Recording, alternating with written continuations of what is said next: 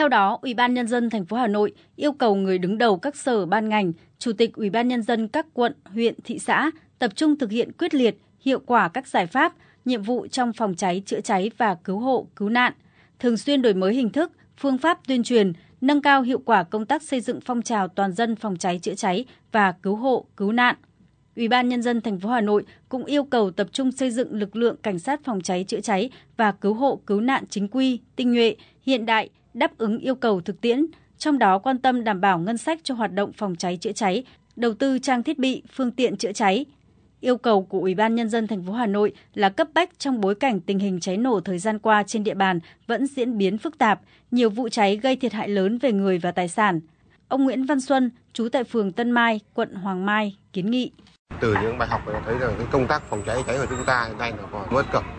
và chính quyền cần phải quyết liệt hơn trong vấn đề về cái việc kiểm tra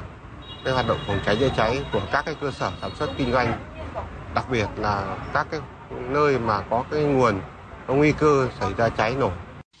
hạn chế nguy cơ cháy nổ trên địa bàn, trước đó Thường trực Thành ủy Hà Nội cũng đã yêu cầu các cấp, các ngành của thành phố tổ chức thực hiện nghiêm túc, thực chất gắn với công tác thanh tra kiểm tra, xử lý nghiêm các trường hợp vi phạm quy định về phòng cháy chữa cháy để ngăn ngừa, gian đe.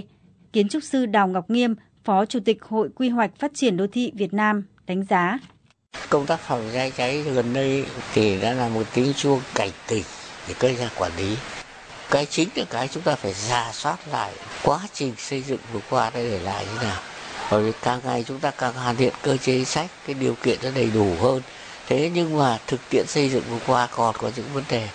và ở đây phải nói là cái công tác thanh tra giám sát xử lý vi phạm còn có những cái chưa quyết liệt.